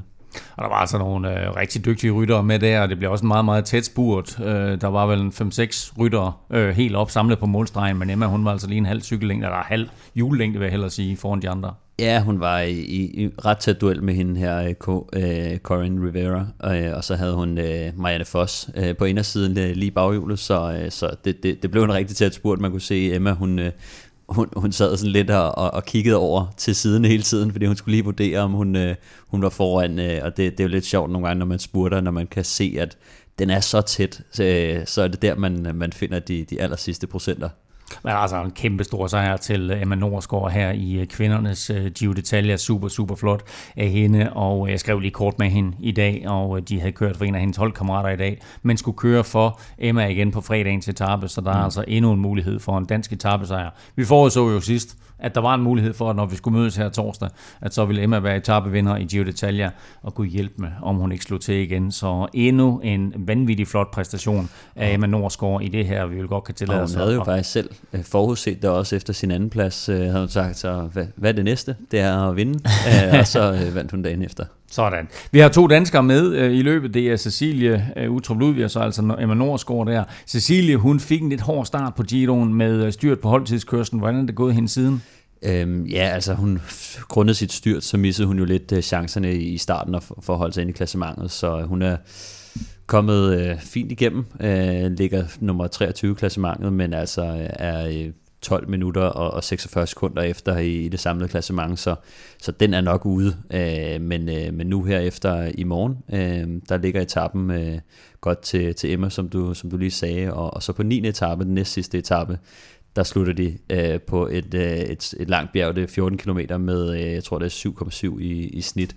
Øh, så det er en etape, hvor at øh, hvis Cecilia hun er kommet sig fint over, øh, over sit styrt, som, som det virkede til på hendes indledende kommentarer oven på, på styrtet, så, så kunne det være sjovt at se hende udfordre SD Works holdet, som, som stadig sidder tungt på, på klassementet med nummer, nummer 1, 2 og 3 til, oh, okay. til total dominans. Ja, til Anna van der Breggen, som, som fører løbet øh, foran sine to holdkammerater, Asli Mulman og Demi Follering, som vi også øh, snakker om sidst. Så jeg frygter lidt, at, at de vil sætte sig tungt øh, på, på, på det sidste bjerg, som, øh, som et andet Ineos øh, hold i, i deres bedste dage. Men øh, det kunne være sjovt at se uh, Cecilie kile sig lidt ind, og nu hvor hun er ude af klassementet, så kunne det måske være, at hun skulle angribe udefra. Lad os da bare øh, håbe, at, at SD Works de øh, lader hende køre, og, øh, og at Cecilie måske kan få en, en, en flot solo sejr der på, på lørdag. Kvinder, Giro Donne, Cecilie, Emma, og her kommer Sara. Vel Europa podcast præsenteres i samarbejde med Odset fra Danske Licensspil. Husk, at man skal være minimum 18 år og spille med omtanke. Har du brug for hjælp til spilafhængighed, så kontakt Spillemyndighedens hjælpelinje Stop Spillet eller udluk dig via Rufus. Lige om lidt får du dagens spiltips, men først får du lige stillingen i Tour de France, og så kigger vi frem mod øh, de næste tre etaper i årets tur, blandt andet med et smut til Carcassonne. Hvis du vil høre en samlet gennemgang af alle etaper, så skal du øh, lytte til vores special med rutekorrespondent Kasper Kagård. Det er episode 135 fra december sidste år. Stillingen, som den ser ud lige nu, det er naturligvis med øh, Tadej Pogacar forrest, så ligger Rigoberto Urán nu to på øh, et, øh, han er 5-18 efter Pogacar. Vingegaard 14 sekunder efter Rigoberto Urán, altså 5.32 efter Pogacar, og så følger de der ned efter. Carapaz 4, Ben O'Connor faldet til en femteplads, Vilko Kelderman, Lutsenko, Enrik Mars, Silio Martin og så Pelle Bilbao. Pelle Bilbao han er 10.28 efter, det vil sige, der er sådan cirka 5 minutter imellem nummer 2 og nummer 10.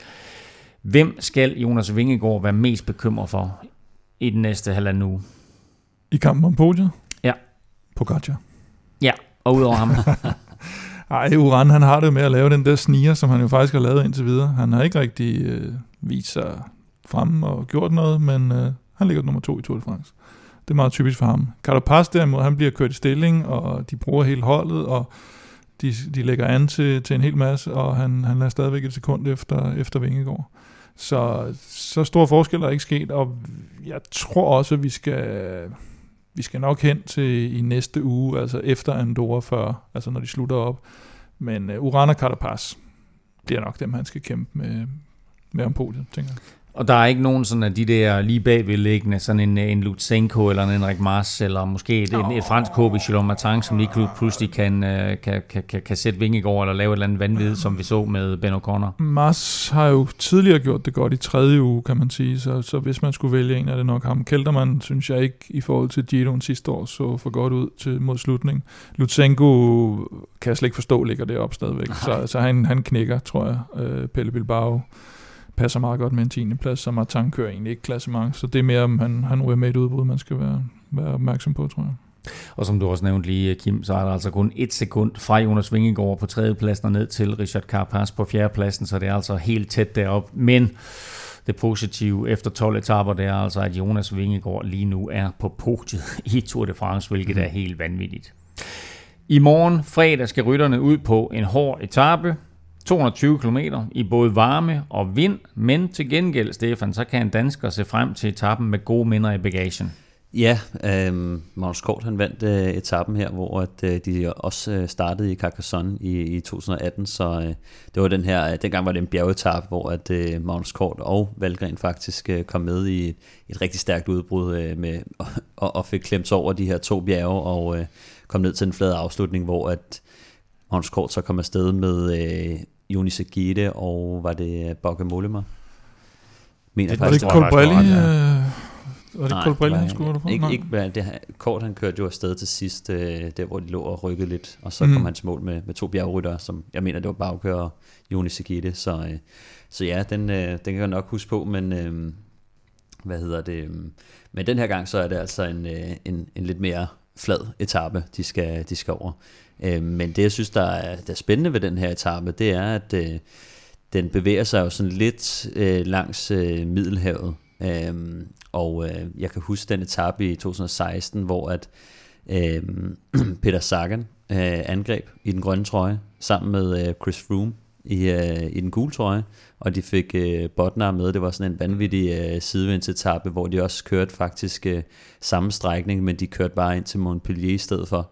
Øh, den her gang så kører de lidt længere ind i, hvad hedder det, ind i landet, og skal lidt længere end, end Montpellier. Men, øh, men det er altså sådan en etape, hvor der godt kan ske, ske ting og sager, hvis, øh, hvis vinden lige, øh, lige står rigtigt. Quickstep tog sig en kollektiv slapper i dag. Øh, og dermed så er Cavendish stadigvæk i god en kun på 33 sejre. Er det her er det en oplagt mulighed for sejr nummer 34 eller 220 km, vind etc.? Er det for stor en opgave? Gider Quickstep råd med det? Altså, jeg vil sige, det er en oplagt mulighed for en sprinteretappe, men jeg synes, det er lidt bekymrende den måde, de øh, nu har de taklet den her øh, store chance på. Øh, det her det er jo så også en, en, en ret lang etape, øh, hvilket jo ikke gør det sjovere at kontrollere øh, feltet, hvis man ikke får noget hjælp. Så altså, det, jeg kan godt være lidt bekymret for, øh, for at, at, at det ikke bliver en, en, en chance. Men jeg tror alligevel, sidevind eller ej, så tror jeg alligevel, at quickstep-rytterne godt kommer til at være der, hvis de er oplagte til det. Øh, nu, nu tænker jeg, at vi alle sammen sidder og tænker, at øh, de har taget en lidt en off-day på en eller anden måde, og bare sendt alle Philippe afsted, men, men øh, de skal være på i hvert fald, for at, hvis de skal, skal kontrollere det, eller hvis der kommer sidevind, så, øh, så skal de i hvert fald være, være oppe på duberne, men jeg tror, at der er en god chance for, at øh, Cavendish øh, godt kunne vinde den her. Jamen, øh, vi ser om øh, det er i morgen fredag, at Cavendish han øh, tangerer den der legendariske rekord, der ikke kunne tangeres, men altså nu er han blot en sejr fra det Cavendish. Mens øh, fredagens 13. etape er hård og lang, så er lørdagens 14. etape godt nok lidt kortere, men bestemt ikke mindre hård. 184 km op og ned hele dagen med tre kategoriserede stigninger. Men altså skal jeg udpege en dansker etape, så er det den her. Den minder jo faktisk lidt om den, som øh, Kort og Valgren kørte på, eller, eller hvor Kort vandt. Men øh, jeg synes, det der er lidt af problemet, hvis man ser det med danske briller i år, er, at danskerne ikke virker i den bedste bjergform. Kort er egentlig den eneste, der har, der har vist noget, og så mm. Ingegaard selvfølgelig. Jeg tvivler lidt på, at han, øh, han lige hakker i udbrud på den sidste kategori 2-stigning. Og netop den her sidste kategori 2-stigning, mindre end 20 km fra mål, den bliver altså hård for rigtig mange af danskerne. Måske endda også for Jakob Fuglsang, hvis han kommer i udbrud med nogle hårde drenge. Øh, så jeg vi skal nok helst have kort afsted, vil jeg tro. Altså, jeg kunne godt se det her være kort, fuglegren, altså valgren og fuglsang, og måske endda en Krav, hvis han lige er kommet sig. Der synes jeg, du er lidt pessimistisk på de danske vegne, altså at vi får fire mand i udbrud. Nå, nej, men jeg siger, at den kan Nå, til okay. alle fire. Ja. Jamen, under normale omstændigheder, men når man ser øh, en, en Søren Krav skulle kæmpe sig i mål, øh, tre sekunder inden for tidsgrænsen, og, og Fuglsang, der også klager over lidt, øh, øh, ja, jeg ved ikke rigtig, hvad det er, han har noget i kroppen, siden han er blevet vaccineret og sådan noget. noget.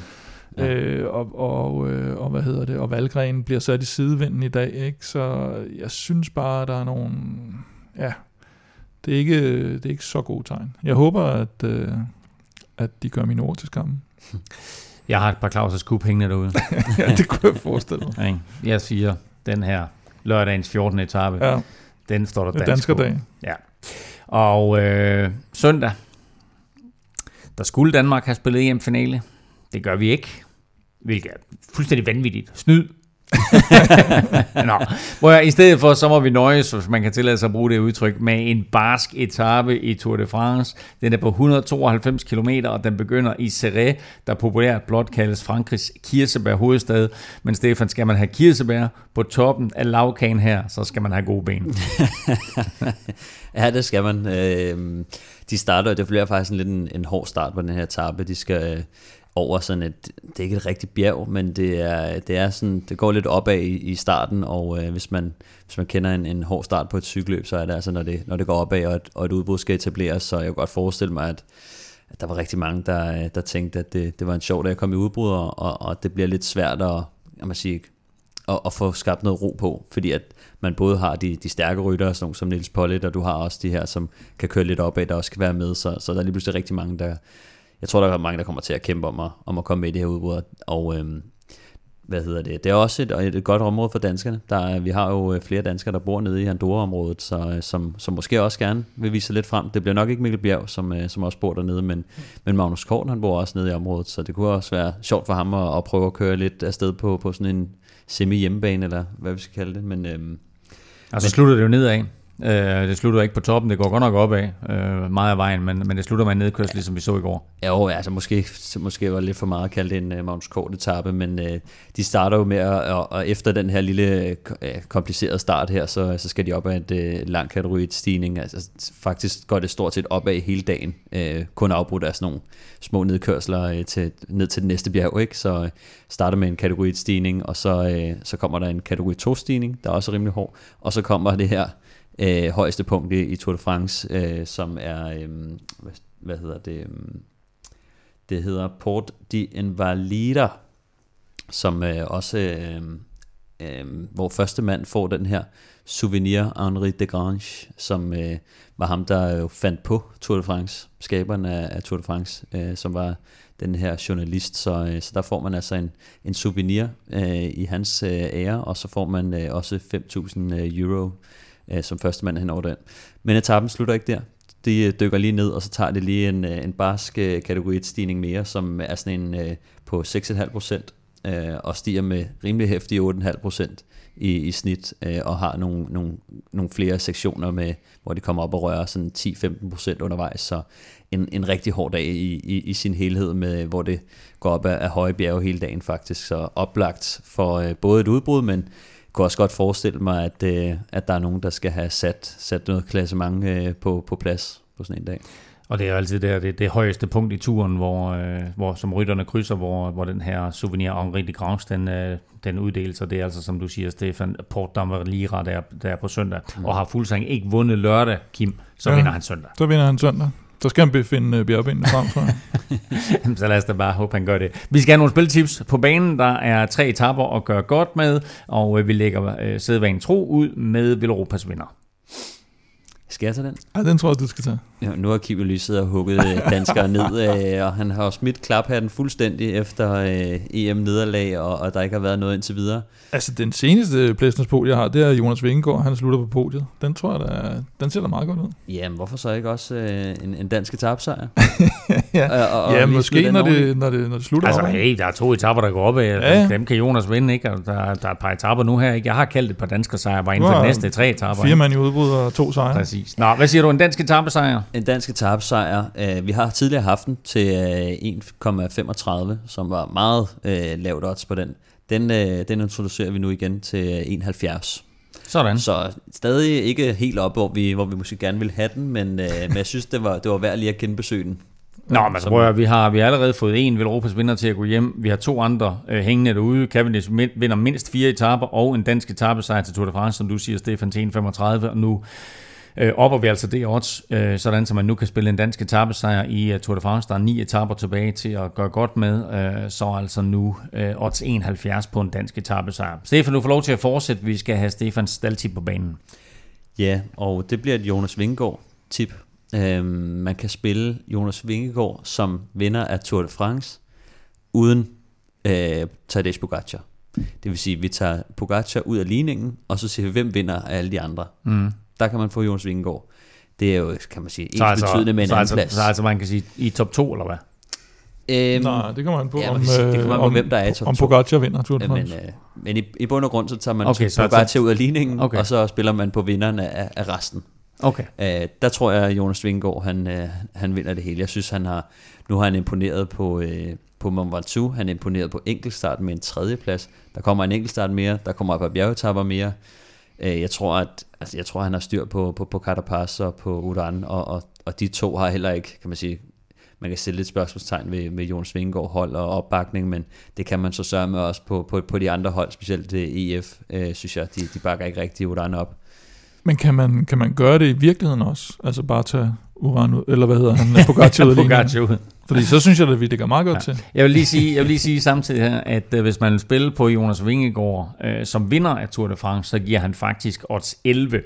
Og uh, det er... Det er med Pogacar. Det er faktisk den, jeg skulle det, det, det, det er med Pogacar. Den skulle jeg næsten have taget i stedet den, for. Den skulle du næsten have taget. Det, her, det her været den frække. Men altså, man ja. kan spille på Jonas Vingegaard som vinder, hvor Pogacar er taget ud af ligningen til odds 71. Og er man klar på et nyt dansk eventyr, eller det vi lige har oplevet de sidste par uger med landsholdet, så synes jeg, man skal satse på, at Jonas Vingegaard vinder hele beduljen. vi skal sidst, men ikke mindst, have Plesners podie. Jo, jo, og øh, der har vi øh, Carapaz på podiet, tænker jeg. Jeg tror, at, øh, at han bliver Vingegaards øh, største konkurrent, og man får odds 2,15 på ham lige nu. Sådan. Jamen, Selvom det... han ligger et sekund efter og er nummer 4 og blev sat du, af Vingegaard. Du, du tænker, at Uran han får lidt problemer? Ja, men han, det, han virker lidt som den første, der bliver sat af de, af de fire der, der, der, der ligger til nu. Øh, så, så jeg har sådan lidt, at han, han skal næsten på et eller andet tidspunkt knække lidt. Altså ikke, han er aldrig sådan en, der går ned med 10 minutter eller sådan noget, ja. men, men øh, måske lige smider sådan 30-40 vi har, Vi har en enkelt udfordring med det. Ja.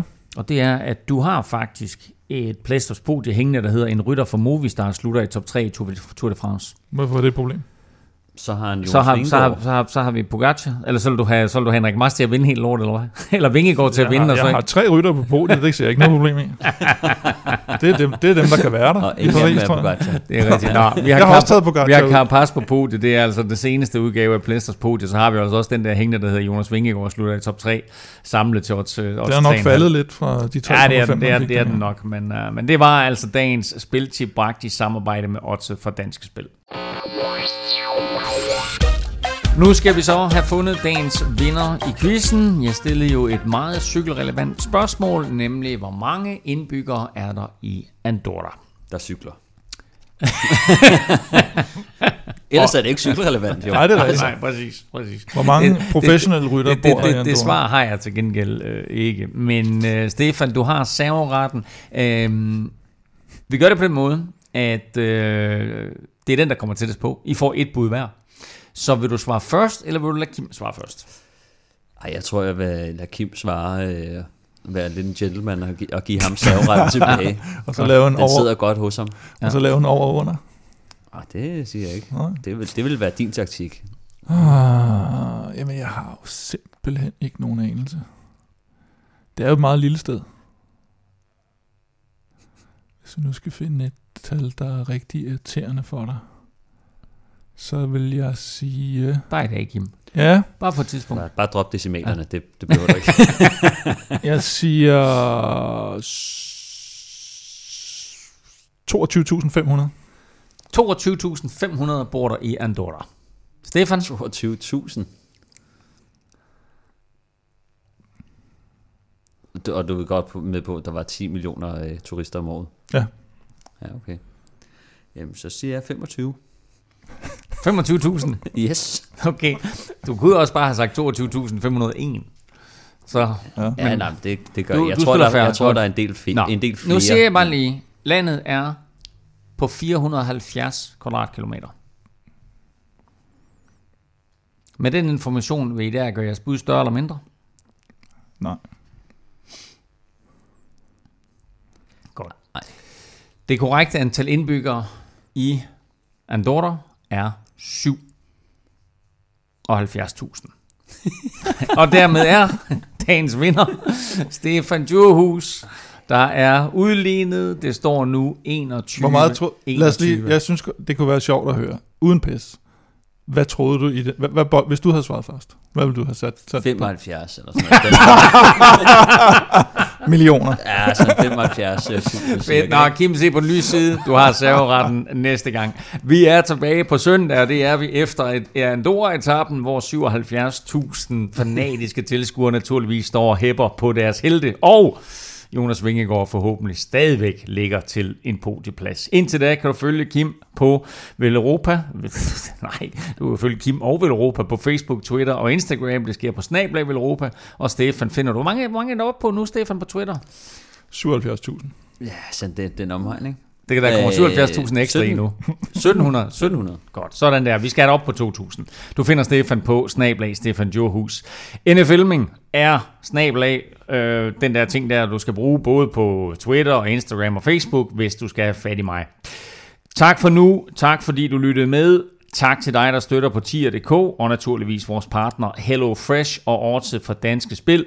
Støt dem, de støtter os. Tak for oplevelserne, Danmark, og kom så Vingegaard.